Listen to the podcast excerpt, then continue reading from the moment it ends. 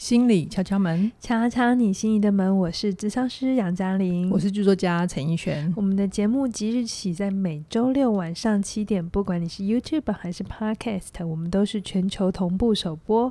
透过心理学与生活的对谈，陪你度过周末，帮你消除心理的疲劳。在收听之前，如果你习惯在 YouTube 收听，帮我们按赞、留言、分享。那如果你是在 Apple Podcast 上收听，记得帮我们五星推报，一次划五颗星哦。那如果你在其他的平台收听，也都欢迎你把我们的节目连接分享出去，让更多朋友认识我们，就是对我们最好的支持。嗯，杨老师是。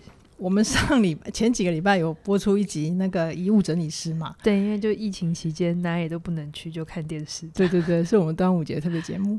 然后就有敲粉在下面留言说：“哎，很推荐我们在聊另外一部戏哈。”嗯，如蝶翩翩，还蛮有趣的。就是我我那那时候就纳闷，难道我们两个的爷奶控被发现了吗？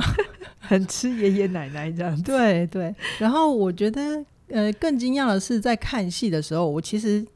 就我们光看第一集，嗯，我都还在想那个他好像在讲梦想，然后那梦想背后好像有一点什么的时候，是结果你那时候就冒出了一句，哦，这个好适合聊生涯哟、哦。嗯，对对，我就想说，哦，这哪来的哪来的神知觉这样子？好啊，不过在我觉得哦，为什么我觉得他适合聊生涯之前，你可不可以先简单介绍一下、嗯、这部戏大概在演什么？好啊，如蝶翩翩呢，其实我们两个在看的时候一直都觉得。它很像老少配的 BL 剧，会不会有人觉得被冒犯？不晓得。他们两个有好多的那个情节走的很像偶像剧，我觉得。我们等一下讲的时候，就看有没有什么唤醒我们的记忆。我先简单讲一下《如蝶翩翩》的剧情。他其实就是一个老人家，他过完七十岁生日之后，突然很想要完成他儿时的梦想，也就是成为一个芭蕾舞者。然后就是因缘际会之下，他就遇上了学跳舞的男主角，嗯，叫做彩璐。对，然后他们两个就呃，简单讲就是走进彼此的生命，然后对彼此造成影响的过程。是，好，每一次男主角彩路啊，在骂老人家叫得出啊，我都觉得他很像在跟女主角怄气的就是在跟女朋友怄气的。对，他就是那种霸气总裁那种演法，就直接，你不能小声一点吗？你不能小心一点吗？然后得出就 要对不起。对对对。就那个互动，我觉得，呃，怎么跟，嗯，好，有点歪掉了这样子。好，好，为什么我觉得他很适合聊生涯？哈，嗯嗯，就表面上他就是一个好像在讲梦想嘛，就是你有一个真心想做的事情，不管你几岁的时候，只只要你开始觉得，哎，这件事情是有兴趣的，或者这件事情是你很想去做的，你就可以去做。那我觉得这跟很多人在生涯里头，他会有一些。不管或大或小的尝试，呃，很多人会有的一个状态，就是他都会以很多的考量，好，不管是经济上的考量啊，还是体力上的考量啊，嗯、或者是像这个片中一样，这个老人家，他最大的考量就是他七十岁了，对，然后他要跳芭蕾舞，嗯。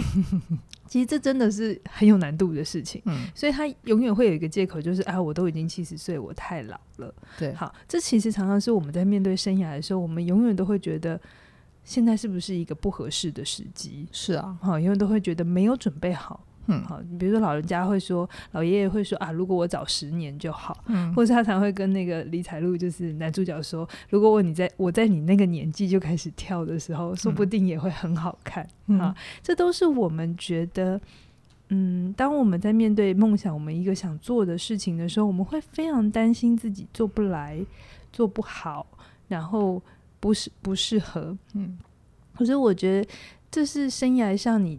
一旦要踏上这条路，都会要去面对，随时随地，不管你做的有多好，或是别人眼中的你已经已经不错了。就像李彩璐，大家也都觉得她还算有个天分，对不对？嗯、但她还是会面对她在生涯上面她会有的挫折，她会有的害怕。对，所以我觉得。这一部戏，他从一个老爷爷哈，特别是一个老男人，那编剧在设计上的时候就很刻意呀、啊。对，然后学芭蕾，已、已已经是有个性别的议题在里面了。哈，我记得曾经有一部电影蛮旧的电影，他也在谈生涯，叫做《舞动人生》哦、嗯，跳舞的舞。那他也在讲一个在英国的小男生，大概他也是男男生，对不对？嗯、要跳芭蕾，对对对。但他爸爸是一枚矿工，不是一枚啦，一位矿工。你杨老师，你用的单位数好奇怪哦。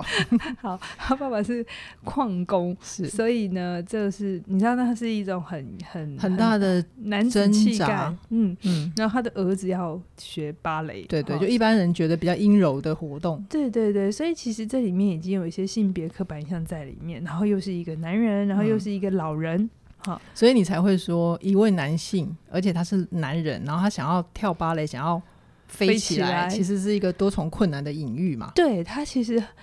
呃，在戏中我们看到很具体，就是年纪的问题、性别的问题嘛，对不对？还有很多隐喻，它隐喻着困难。但其实回到我们的生命，我们自己面对自己的生涯的时候，它同样也就是在讲，我们要不就是时间来不及，要不就是钱来不及，嗯、要不就是、这个、体力来不及，这个来不及，那个来不及。嗯、其实，当任何人在面对梦想的时候，都是会看到困难的，嗯，不然他不会叫梦想，对。它就是你随手就可以做的事，而且好像人都比较直觉会看到困难的地方，对不对？嗯，对啊，就是会有一些担心啊，Okay. 这个是很很容易的。嗯，但我觉得我们看这个老人家也是很可爱。他当然，他后面你继续演就会知道为什么他七十岁了之后，他就决定为自己。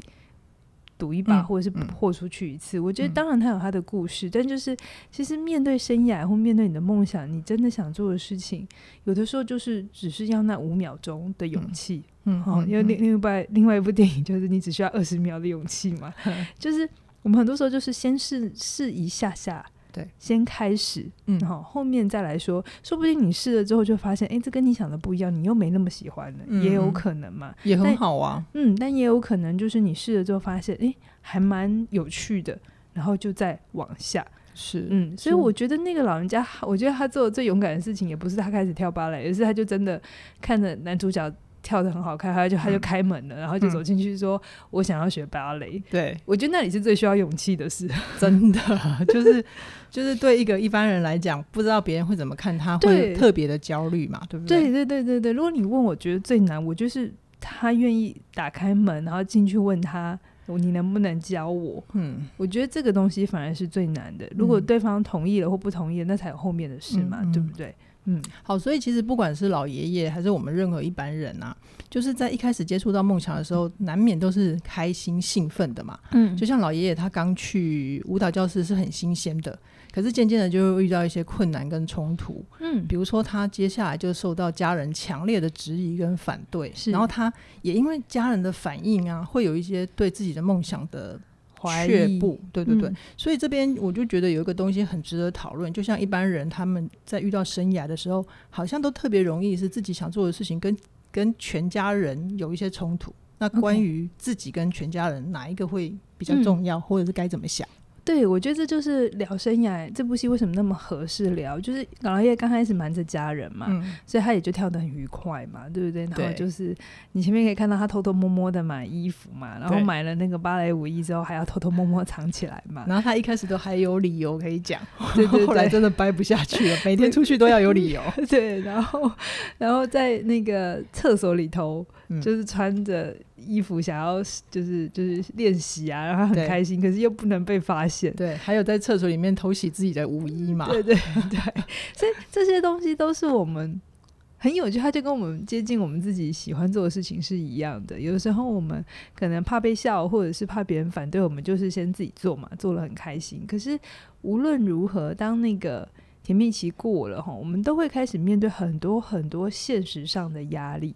那在影片当中，就是因为这个老爷爷已经七十岁了，所以他的小孩们当然会担心他的身体。对，嗯、承受不了啊，健康啊。对，我觉得他的小孩担心的很正常，因为一个七十岁老人家跌倒是很麻烦的事情。而且我觉得他小孩还蛮狠的，我忘了是老大还是老二那个女儿讲的，就是如果爸爸你倒了，要照顾你的人可是妈妈。还蛮，我想说好直接哦，这这一句话压下来，老人家不退还不行哎、欸。是是，所以呃，我我想接下来我要讲这段话，可能有些人会觉得，哎，那是不是做自己跟？呃，家人。家人之间，最终我们要选择做自己。我不并不是这样看的。嗯、我觉得我也蛮喜欢这出戏的写法，因为这出戏他没有让老人家好像就是很不顾一切，是。哈，他先去演说，其实老老老先生真的也意识到说，哦，他的这个决定会影响到他家人非常的多，嗯，特别是他的太太，哈，对，所以他一度就是觉得，好吧，那他就放掉这个呃心愿或是这个念头，对，那。其实，在那个时候，我觉得他放掉的时候，我是可以理解。虽然我知道戏绝对不会让他放，而且那才前面三集而已。对对，但是我其实可以理解，如果现实当中真的有人在这个阶段，因为各种原因，他考量之后，他有他更想守护的人，嗯，所以他先选择放下，然后这让他心情会比较好，或是让他觉得这是他更想要去，嗯。圆满的，圆满的，我觉得也很好。嗯嗯，就是因为我在这个过程看到，我看到了老爷爷，他是他是有责任感的。对，哈，从他的年轻的选择，他选择邮差嘛。嗯，他为什么一直没有办法去实现梦想？某种程度，也就是因为他太有责任感了。是是，他要照顾一个家庭嘛，对，他把小孩拉拔大，嗯，所以我觉得责任感一直都是在爷爷根深蒂固里头，他很重视的信念，或者是特质或美德。对，他不可能今天突然有了一个芭蕾舞的时候，然后他就忘什么都不管了。对，这其实是很不合理的。对，我觉得不太合理。通常是只有戏会这样演，但如果在现实里头，嗯。我我会觉得，如果真的有一个人告诉我，他因为家人这的这些种种的因素，他最后选择先放下，我其实是可以体谅的，而且我觉得也很 OK。我并不会觉得好像当他选择去顾全他的关系的时候，他就说，我就会去说，哦，那你就不懂得爱你自己啊，然后你不懂得为你自己活出来。因为我觉得有现在会有另外一种流行的说法，好像我们每个人都应该要。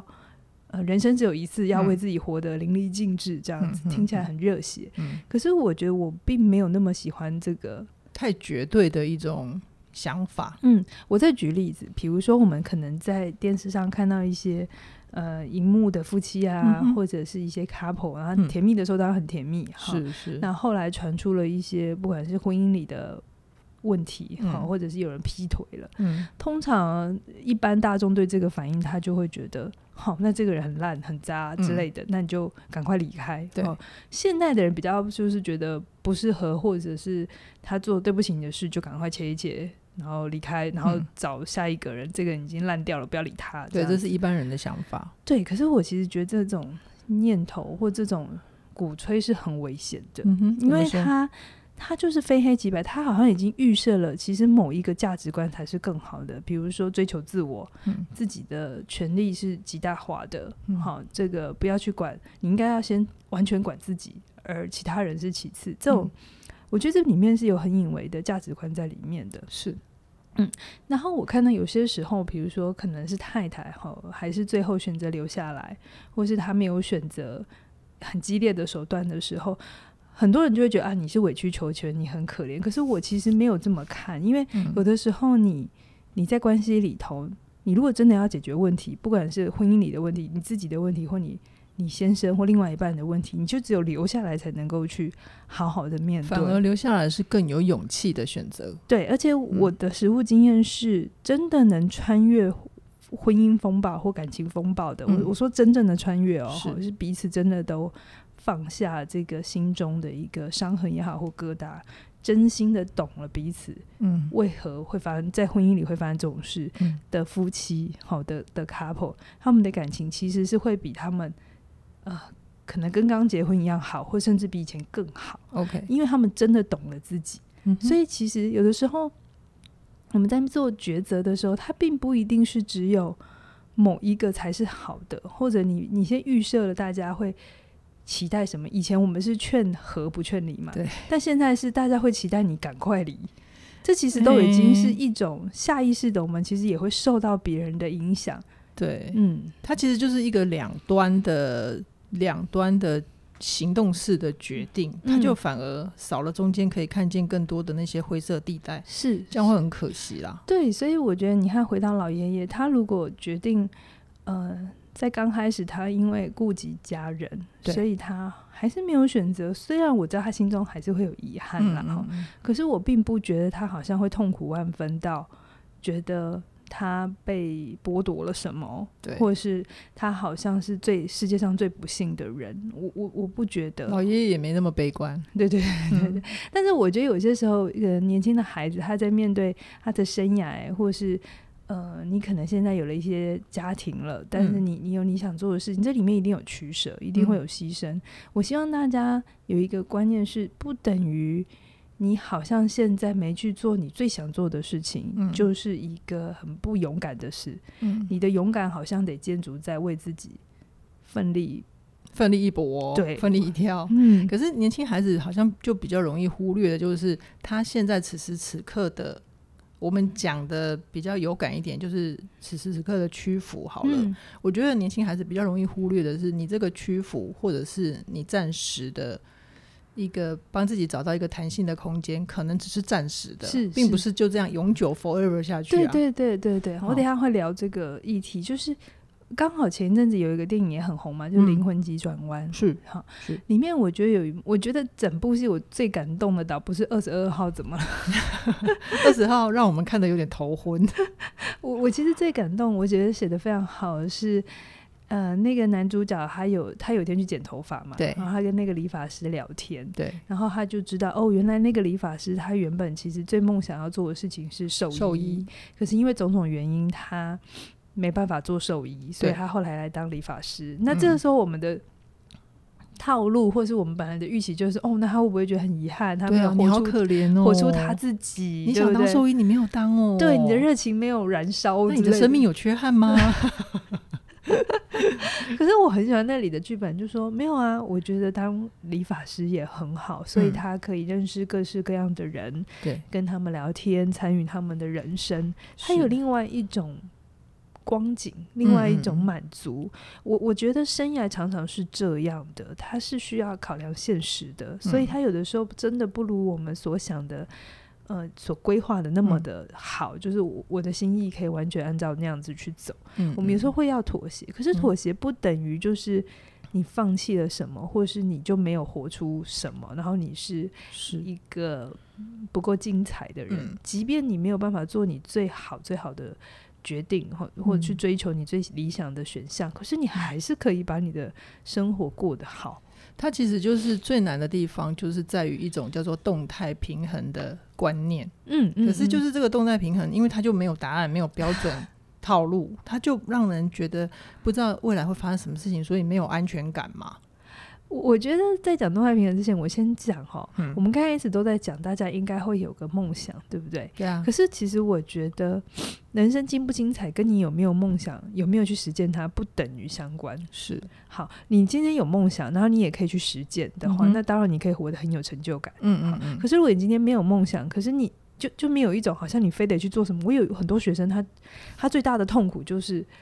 他活得还算不错，我真，可是我真的没有想要特别要做什么。对，然后他开始把这件事情拿来拿来有一点点的呃勉强自己，就是勉强自己要去想出自己要做什么吗？就是他身旁的人都觉得他还不错，然后他什么东西也都有了，有家庭有孩子是都 OK，所有东西都在水准之上，嗯、但他就是没有一个人家就是可以全心投入啊，或者是废寝忘食，他就一辈子都没有这种。感觉，然后他就来跟我说，他觉得自己好像活得不够精彩，然后我就在想说，哎，然后我就当然会做很多的呃讨论调整，去先去确认他是真的没有了解他，还是就是还是他不敢之类的。然后我有时候确认完一圈之后，发现他就真的没有。然后这个时候他就会有一种，那别人都说要有梦想，然后他就于是他就又把这个东西卡放在身上卡自己说，那我没有，我很乖。所以为什么我刚才从前面一直在讲说？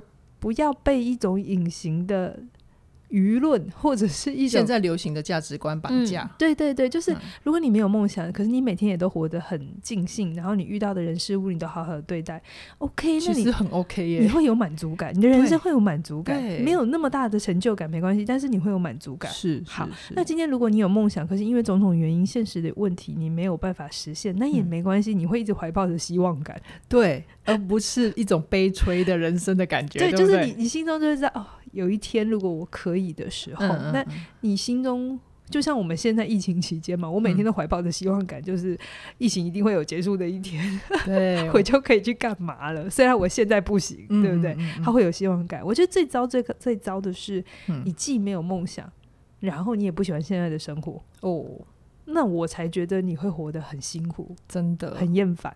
他甚至于除了厌烦生活、厌烦环境之外，他搞不好还会厌烦他自己。对对，所以我觉得你活得好不好，跟你有没有梦想，跟有没有实践，不全然是嗯一个公式就可以打到底。嗯、那你刚才讲说跟家人之间，好，我去回答你最初的问题嘛，到底要选家人还是选自己要做的事？嗯、我觉得这个东西就是滚动式修正。哦，这个词现在很红哦，就是比如说，如果你刚好你的家人算。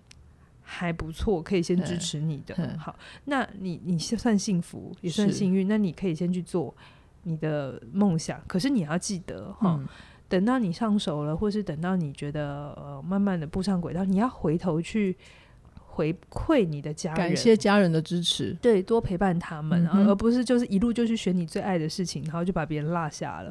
那我也觉得这样也不是很好。嗯，但反过来也有可能是你因为种种因素，你得先去。完成你现实上的压力也好，或是一些你你你你要先克服的阻碍，然后等到你年纪有一点之后，或者有点余裕之后，你再回头完成你年轻的梦想。只要你还想没有忘记的话，我觉得也很好。像我们的德出爷爷嘛，对对对，我我其实觉得好像现在有一种说法，好像是说啊，你到老了来实践才就是一个。很笨的想法，特别现在的年轻的孩子，可能他很快就要满足很多的东西。嗯、他看很多东西，食物就是这个东西不喜欢，他五秒钟就可以决定他不要了。嗯、所以我觉得他会变成另外一个议题是，好像他没有办法延延到满足。嗯，他没有办法，就是如果现在还不行，能力还不到，那我能不能在后面一点再来实现？嗯、他比较会是希望现在马上。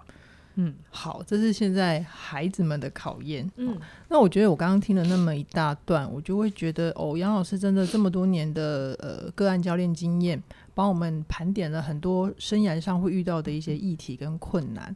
不过这个过程当中，他也引发我另外一个好奇的问题，就是为什么只要谈到生涯议题，他经常会凸显的都是一整个家的议题啊？在东方文化了，对，就我们文化会好一点是吧？哎、欸，我不长在那边，我就不能代表回答这个问题。好、哦，我长在东方，我确实也对、嗯、对，就是很多人在追求梦想或呃生涯规划上面。嗯关系会是蛮大的一个要考量的因素。有些人是家人会不支持啦，比如说他想读文科，可是他父母亲希望他读理科，嗯、尤其是医生世家的时候，或者是老师世家也会啊，就是他老希望他做一个公务人员，嗯，好没有哈，然后他希望在外面有自己的事业，或者当守候族，对他都不行这样子哈。嗯、其实，在面对很多生涯议题，我这些年有发现，然后年轻的时候会比较认真的去跟他讨论生涯。嗯，就是该做什么选择。可是我渐渐发现，很多时候当事人在生涯上面有困难，不管是他不能去做那件事，或者他做了，他一直觉得得不到支持，不是生涯的问题，不是那个梦想的问题，也不是能力的问题，嗯，其实是关系的问题。哦，是呃彼此的分化啊，在心理学就是我们有个词叫做个体分化哈，或者是一。就是，如果这个更白话一点，就是那个界限是分不清楚。家庭界限，嗯嗯，我刚才有讲嘛，如果我们举那种最常听到，就是孩子想读文科，爸爸要他读理科、嗯、这种东西哈，嗯、这时候孩子会面临到两个选择嘛，就是要不就听爸爸妈的话嘛，对不对？哈，那听爸妈的话也不一定不好。好，如果有些孩子他他呃。在里面还是找得到快乐，嗯、或者是他跟他父母亲之间的关系也还有一些还，有存款的话，嗯、其实我不觉得好像听爸妈的话就一定是不好的。嗯嗯嗯，这只是很多时候我们就像那个八点档看到小三就觉得好像他是坏人一样。嗯、我自己最近的几个个案呢，我有一个很深刻的发现。是什么？讲出来大家可能又会觉得还蛮有趣。以前我们是不是都会觉得爸妈管很多？嗯、然后就我们这辈子最大的一个。呃，学习就是我们要学会做自己嘛，然后不要管爸妈嘛，对不对？对啊、然后我们要，甚至我们会把爸妈推在一个坏人的位置，都是因为你们让我不做什么，所以我今天怎样嘛？我们好像这样才叫做年轻热血、啊。对，我们会有这个议题。可是最近又发现几个孩子啊，他们他们的父母亲呢，很自由，就是没。就不是说都放任，就是都不陪伴，嗯、是会陪伴，可是就是让他说你要做什么，我都支持你。这、是我们以前最理想的父母亲，对不对？那他们现在的议题是好，他们的议题就跟我说，我好希望我父母亲对我有一点要求。我听了之后就觉得，这是会有一种精神分裂轮回吗？就是我们经常会觉得，你没有得到的那个才是好的。嗯嗯，这又是另外一种人性。我常常觉得表面上的议题，我。不知道是不是因为 case 真的做久了之后，我开始现在就觉得他们跟我讲表面上议题，我都会觉得放着，那不一定要要处理，处理的可能不是那里。你你要多听一阵子，挖下面的第二层跟第三层。就是我回到那个。呃，我们先讲旧的套路好了.就是父母亲要你做的不是你喜欢的。好，那通常这个时候我们有些孩子坚到底，对对，坚持度很高的，我们就会反抗到底。嗯、那反抗到底呢，我们通常就会有愤怒嘛、嗯，对不对？很明显就情绪是愤怒。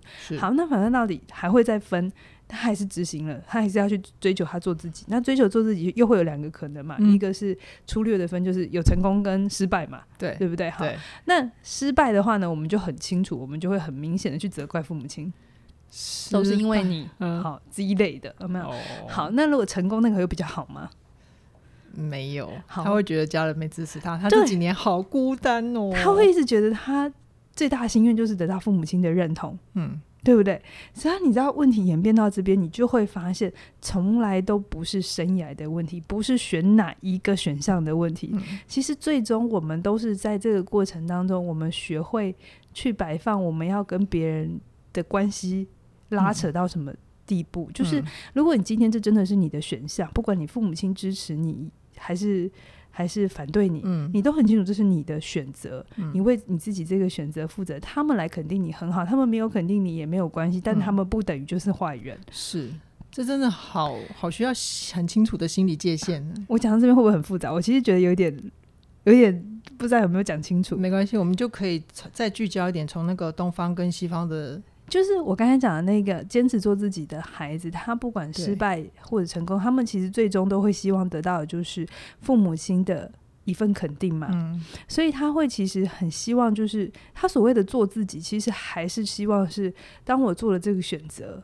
然后我也真的选择了我自己真心喜欢，我还是期待透过你在那里的肯定来证明我存在的价值。嗯嗯。所以那那个心理界限上面，他其实还是放在自己是一个孩子的位置。嗯。他还是一个渴望父母亲可以认同他的位置。对啊，如果他自己没有觉察的话，对他而不是一个成熟大人。成熟大人是一个，今天父母亲支持你，支不支持那真的是后面的事。嗯。你该做什么事？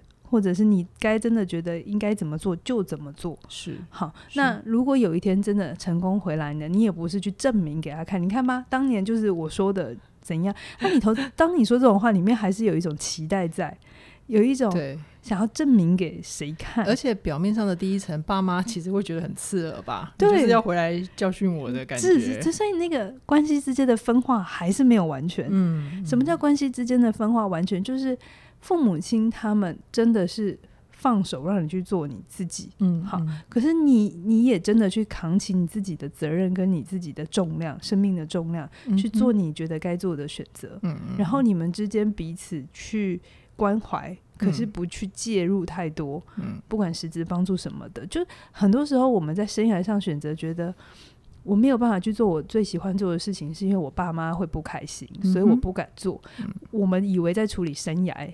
有没有？其实不是我们在处理的是关系，是家庭关系。对，嗯，对，他真的不是那个选择有多难，而是那一份关系他切不断。嗯，那我觉得，我记得我在跟你讨论这部戏的时候，你那时候有讲了一句话，也让我很印象深刻。你说，其实，呃，你有没有发现，西方人通常都会说我爱你，可是东方人就会喜欢说对不起。哦，对，嗯，这个部分你要不要？跟我们，我想先讲这之前，我先回头来讲哈。我先讲刚刚那个、嗯，如果你现在真的分化的问题，对对对对，分化问题。如果你真的有发现你在生涯上的选择，经常会被你的父母亲或长辈阻止，好，但你其实已经成熟到想要做自己，可是你不知道怎么去理解他们这些反对，好，你让你觉得很痛苦。我这边有个建议，就是你可以去理解家人的反对，不是反对你的那个选择，就是到底。呃，要当老师好，不当老师好，这、嗯嗯嗯、这种选择，而是他在反对一种，或者他在不喜欢一种，他没有办法控制你了，或者是他对那个未知的世界没有掌控感，对他对你再也没办法理解的这个焦虑，所以他会反对你。嗯、所以他你一直跟他 argue 说工作，呃，比如说像当年我自己当老师的时候，我离开学校，我妈就很焦虑嘛，然后他就一直跟我灌输说学校有多好多好多好。嗯表面上他在跟我讨论那个工作选择，嗯，嗯，嗯，可是不管不管我怎么跟他解释，学校真的不像以前那样，他以为的那样，嗯、我们永远都不会有交集，嗯、他永远还是在一个焦虑，他没办法理解，因为他没看过那个世界啊。对，你现在这边还是在讲生涯，可是我那时候从来都不跟他讨论我在做什么，我到底一个月赚不赚得到钱，嗯、或者学校老师怎么样，嗯、我其实就是让他知道，相信就是你放心，你女儿。就是一个很能够自己负责任的人，然后你就是相信我会把自己照顾好。嗯哼，我不太花力气跟他讨论，因为他再怎么样讨论，他真的都没有办法理解我所在的行业。嗯，所以你刚刚的那个线还是画在生涯。嗯，可是我在处理这件事情的时候，我是画在我父母亲其实是一种开始觉得他在我的生命里没有办法帮我。的那种感觉，嗯、我已经开始离开他所熟知的世界里，他很担心会不会哪一天我需要帮忙的时候，嗯、他们帮忙不了我。嗯、他们在在乎的是这个。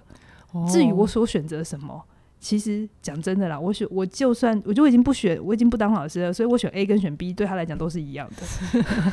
那你可以这样子做的原因，就是你那你很清楚那个心理界限的。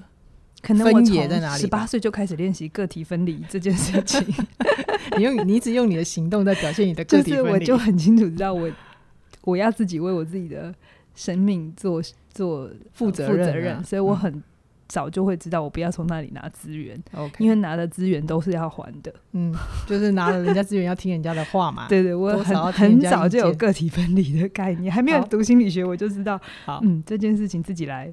才是最划算的哦。那你现在要回答那个了吗？我刚刚问的东西方的差异了吗？好，嗯、欸，就是为什么我们常在东方里头看到生涯还是一个家庭的议题？如果你们仔细看《如蝶翩翩》这一部戏的话，你会发现这个老爷爷在面对一些重要的抉择，比方说他继续跳了芭蕾舞，嗯，或是他后来、呃、有点暴雷哦，哈，他后来会失智，嗯，他都牵涉到跟。家人的协调啊，或者配合，这个时候他很常讲的一个台词就是“对不起”。对，好，就是他继续要跳芭蕾，他也跟他太太说“对对对不起”。好，然后他要选择就是失智，然后他想要离开家去住安养院。好，嗯、然后他也是觉得很对不起他老婆。嗯，那我们会觉得。心中第一次在看的时候，会有一种，可是你就是活你自己想要的东西，或者是、嗯、这有什么好对不起？对，这有什么好对不起的？然后你就会有一种为什么要怀抱着愧疚感？嗯嗯嗯，好深好深的愧疚。对，可是我自己在看的时候，我就觉得你不能单方面的看“对不起”这三个字。哦，就是这是表面语言。对，就是比方说我们在我们经常会说，哎，西方比较常说爱。嗯，对不对？他们很勇于表达，说我爱你，对不对？所以我们就很羡慕，觉得他们要很常说，嗯，我们应该也要在家庭里常常说爱，可是我们就会 K 住。对，东方家庭不知道为什么跟就是到现在，我我我也很难跟我爸妈说我爱你。我也是啊，我觉得哪里怪。可是我后来觉得，因为我读了那个《孤独世纪》那一本书之后，我觉得是因为西方他们是一个个体主义，所以他们每一个人都很散。嗯，就是都很分开来，嗯、所以这个时候他们其实反而会常常要说把爱放在嘴巴上，是因为必须要说爱才能去表达那个连结嘛。对对对对，因为他们平常都很散哦。可是东方是一个很紧密的地方，你在这么紧密的状态底下，我随便一转身就撞到了。对，然后你还说爱，那就太多太黏腻。对，所以我们东方会说对不起。可是你如果把对不起，或者你们在看《如蝶翩翩》的时候，把老爷爷说对不起的那几个时机，你都把它换成我爱你。你就听懂了，哦、你就听懂他底下到底要讲什么。那我懂了，为什么我会一直觉得那个 得出老爷爷跟彩璐有毕业了的感觉？就是得出有时候也一直在跟彩璐说对不起，对不起啊，对不对？所以其实他的那个对不起的里面是我爱你的意思，就是我在乎你，或者是说我我真心的很在意你的感受。OK，但是我说不出我爱你。OK，所以我说对不起。所以他除了事情的对不起之外，他还对不起他自己，没办法说我爱你的对不起，是这个意思吗？就是你们仔细去看几个几幕，呃，这出戏真的老爷爷讲了很多对不起，包含对对着他的孩子，就是造成他们的一些麻烦的时候。嗯那个时候，其实我们也觉得他不需要道歉嘛，嗯、对不对？孩子有些反应过度，可是你再把那些对不起都都把它换成我爱你，嗯、你就会瞬间觉得，哎、欸，都说通了。然后家庭他们还是这样吵吵闹闹，可是还是在一起，感情很好。嗯、为什么？就是这里面很多很多的爱，只是我们不会把它放在嘴巴上，像西方人。嗯、西方人要一直说的原因是，我常常觉得是因为想证明。我们真的有爱，但其底层是空的。但你其实，我们其实不常说爱，可是其实我们是真的很经常是连接在一起的。OK OK，好啊。所以聊到这边，那我在想啊，如果说呃，如果说今天德出老爷爷他当时在那个第三集的分叉点，因为家人就没有去做他。理想中的梦想了，嗯，就是没有允许他，对对对，好像也不会怎么样。可是假设我们今天可能我是二十岁、三十岁或者是四十岁，嗯，对，就是杨老师会觉得，如果如果我我确实心里面有一个梦想，但是我一直都没有去实现它，会怎么样吗？嗯，不会怎样啊。当然你会有遗憾啦，嗯，哦，但如果你。比如说年轻有一些梦想，可是有时候随着年纪，我们渐渐的就觉得还好，好，那那就那就放下没有关系。可是如果你到了年纪还是很有了，像是老爷爷这样子，七十岁他还是记得。我觉得当你还记得的时候，那你就去做吧。嗯，好，如果当时的状况允许，对，或不允许也没关系，但就做你能做的部分。嗯，因为我都觉得那都是一个，呃，好像有为自己做点什么事，是。的一个尝试，但它不一定要有一个开花结果的什么什么很厉害的东西。就像老爷爷，他很清楚，他不可能当舞者嘛。嗯嗯。我们经常去学一个东西，经常会觉得好像要换回来什么嘛。嗯。好，就是你你你学这个，难道是要当要去跳舞赚钱吗？你怎么可能，对不对？啊，不可能就不要学了哈。经常会有这个样子。可是我我觉得里面有一个台词，我觉得讲的蛮好的。我觉得很多时候一个人他之所以会。活得很遗憾，是他心中一直有一个他想做的事情，嗯、好，可是他那个最大遗憾就是等到哪一天他真的要做了，真的想做了，嗯、但已经办不到了，嗯嗯嗯，嗯甚至他更惨的事情，他或者已经记不起来，就像老爷爷失智，他、嗯、他心中知道他想做什么，可是他的很多的东西已经限制到他没有办法去做这件事情，是。所以其实呃，讲到老爷爷这边，我自己也想到一个，我自己在安宁病房里面的报道，嗯、有看过一句话，嗯，就是那个报道，那个一系列的报道，他就是在讲一些很多人在过世之前的遗愿。你知道大家最普遍的遗憾是什么吗？我猜跟钱没有关系，其实是都像德出老爷爷这样，就是他一辈子有一个真心想做的事情，可是他一辈子都没去做。是，然后到他现在要离开人世了，他还挂念着那件事情。是，可是我这里要讲的事情是没去做，跟一定要把它当职业是两件事。是，就是你还是可以去在你行有余力的时候，你人生很想做的一些梦想，哪怕到最后只是。当一日什么什么工之类的，一日体验也其实都很好。一日赛车手 也是圆梦的啊！对对对，就是不用把它想象成它的规格都要很高。嗯嗯，但是你人生真的。很多你所你对你所做的事情都有很大的满足感，其实你就会活得精彩。嗯、像呃，我的我有个偶像，在心理界的偶像就是亚伦，嗯嗯嗯呃，存在主义大师亚伦。他最近出了一本新书，书名我突然想不起来哈，好但是跟死亡有关，因为他年纪真的很大很大，我们都很他很接近，他很接近这个议题。啊、他那本书是他他跟他太太。呃，因为最后离癌之后，他们一起合写的一本书。那他太太现在已经离开，已经离开了。对对。嗯、那他在那一个线上的发表会，新书发表会，他就有说，就有人问他说：“哎，你年纪到现在了，嗯、那你的人生你会怎么看待你这一生？”那我我觉得他讲了一个很感动的话，他就他说他最近把他所有写过的书，他写了几本，我忘记了十几本应该有有。他说他每本都拿起来再读一遍。嗯哼，然后他真心觉得自己写得很好，嗯哼，然后他觉得这样很满足，他这一辈子就是他所做的事情都是他喜欢的，而且他也都觉得自己有尽力做，所以他的人生他觉得是精彩的。我觉得亚伦在跟我们道别了 我觉得是啊，是啊，没有错。可是我在读呃。就是在听这段话的时候，我觉得什么样的人是在面对死亡可以很平静的？就是他觉得他的人生是有很大满足感的人，其实他就不会害怕死亡。嗯、就回头你刚才讲的，为什么有些人在临终前有那么大的慌乱？嗯，就是因为他有太多太多遗憾，他都没有去、嗯、去照顾。去去试，或者是很多的恐惧，他没有面对。是是是，所以我会觉得，然后《如蝶翩翩》它其实是蛮好看的。你要看一个追梦的故事也可以，哈，你要看生涯选择也可以，你要看家庭议题也可以，或者是你纯粹想要让你的泪腺有一些运动也可以。